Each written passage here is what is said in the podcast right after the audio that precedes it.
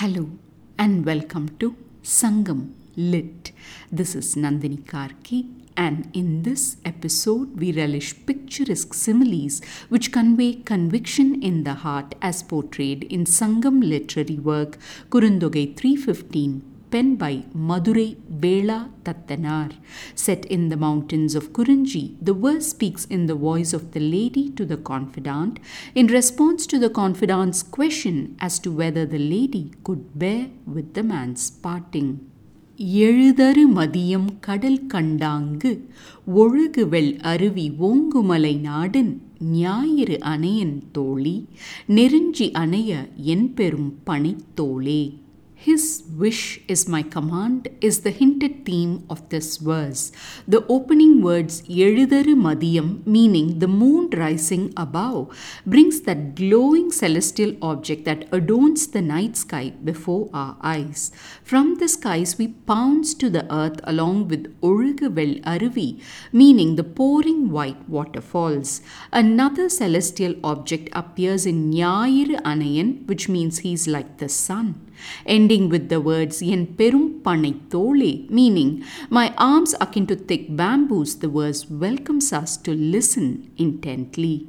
A grand view in those glimpses of the sun, the moon, and the waterfall, indeed. The context reveals that the man and lady were leading a love relationship when the man decided that it was time to seek a permanent union with her. Towards that, he intends to part with the lady to gather wealth for their wedding and conveys his decision to the confidant. The confidant goes to the lady and asks if the lady has the strength to bear with the man's parting. To the confidant's query, the lady replies, Akin to seeing the rising moon on the sea's surface, the gushing white waterfall appears in the soaring mountains of the Lord. He is like the sun, my friend, and my thick bamboo like arms are like Nirunji flowers. With these words, the lady assures the confidant that she would bend with joy to whatever may be the man's will.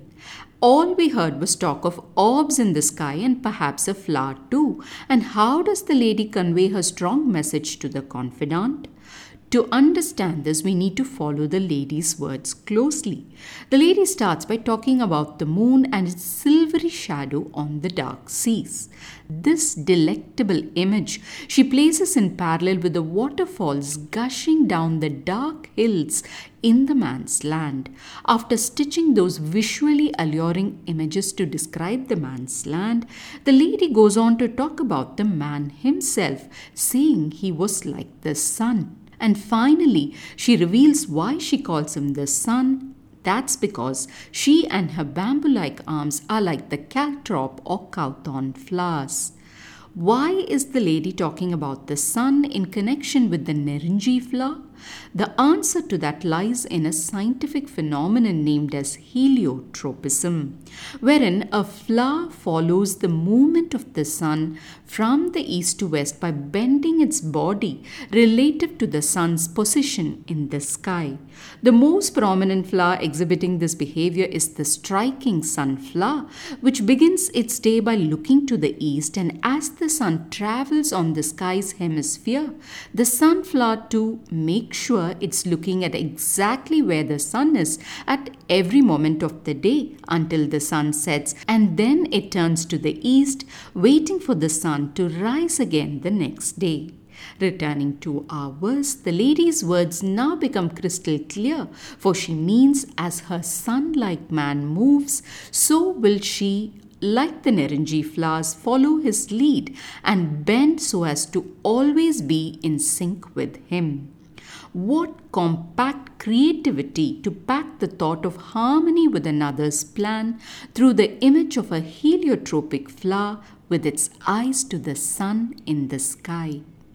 Thanks for listening to this episode of Sangam Lit and journeying with me to ancient lands and minds. Please visit nandinikarky.com to share your thoughts and do spread the word about Sangam Lit.